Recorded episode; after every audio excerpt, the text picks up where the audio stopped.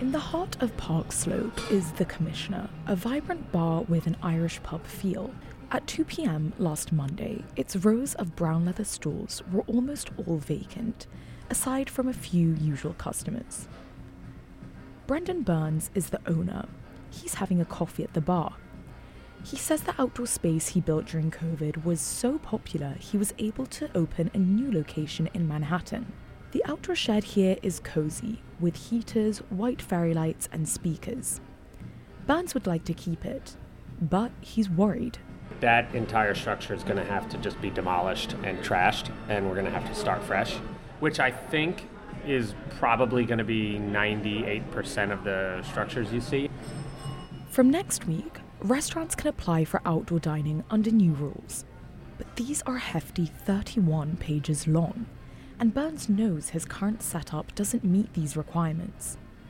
Among them, structures must be easy to dismantle because they need to be taken down during the winter months, from late November to early April. Not to mention the storage fees and all that jazz, but it is daunting. Just the license fee for an outdoor space is over a $1,000. Then there's the demolition. Burns says that in summer, people don't want to sit in a dark bar. Instead, they flood the outdoor space. And what if his application were rejected? I think if we don't have an outdoor option, all of that will be gone. I hope that we'll be able to continue outdoor dining, but I'm not 100% confident that it'll be a reality for us. A subway ride away on the Upper West Side, Nicole Painter runs the Columbus Avenue Business Improvement District. She looks forward to seeing creative designs the new rules could bring, but she worries they could also pose challenges. She pulls out what looks like a map of her district. Restaurants that will have to get rid of their current dining sheds are marked in red. And there are many. So basically, all the restaurants on this side for like over 10 blocks. Yeah, and it goes further. This is just our district. So this is, I imagine, going to be a big impact on Yeah. businesses. Yeah, for sure. And um, But new outdoor dining designs could improve sanitation, particularly the city's battle with its greatest enemies rats. That's according to Jackson Chabot.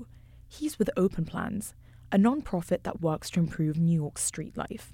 what we've seen is that design can solve for a lot of these challenges. And so when we have structures that are not built on sand where rats like to burrow, we get a different result. But one restaurant owner is happy to say goodbye to dining sheds. Luca Di Pietro owns an Italian restaurant chain, Tarallucci e Vino. He used to have sheds at three out of five of his locations, and he wants to remove the last one. I just want to go back to a cleaner New York. Do you have to pay to get the outdoor shed removed? No, unless you want to come and remove it. no, it's uh, it's not free. In fact, I've been talking to my um, handyman, and uh, he said that he's going to give me a quote. But it's also upwards of a thousand dollars to remove that stuff. It's it's expensive. Too expensive. That's what these restaurant owners say about the city's new recipe for outdoor dining sheds. But for those who do want to try, the first step is getting architectural plans drawn up, which then need to be approved by their local community board. If denied, they'll have to cook up a new plan. Cecilia Blotto, Columbia Radio News.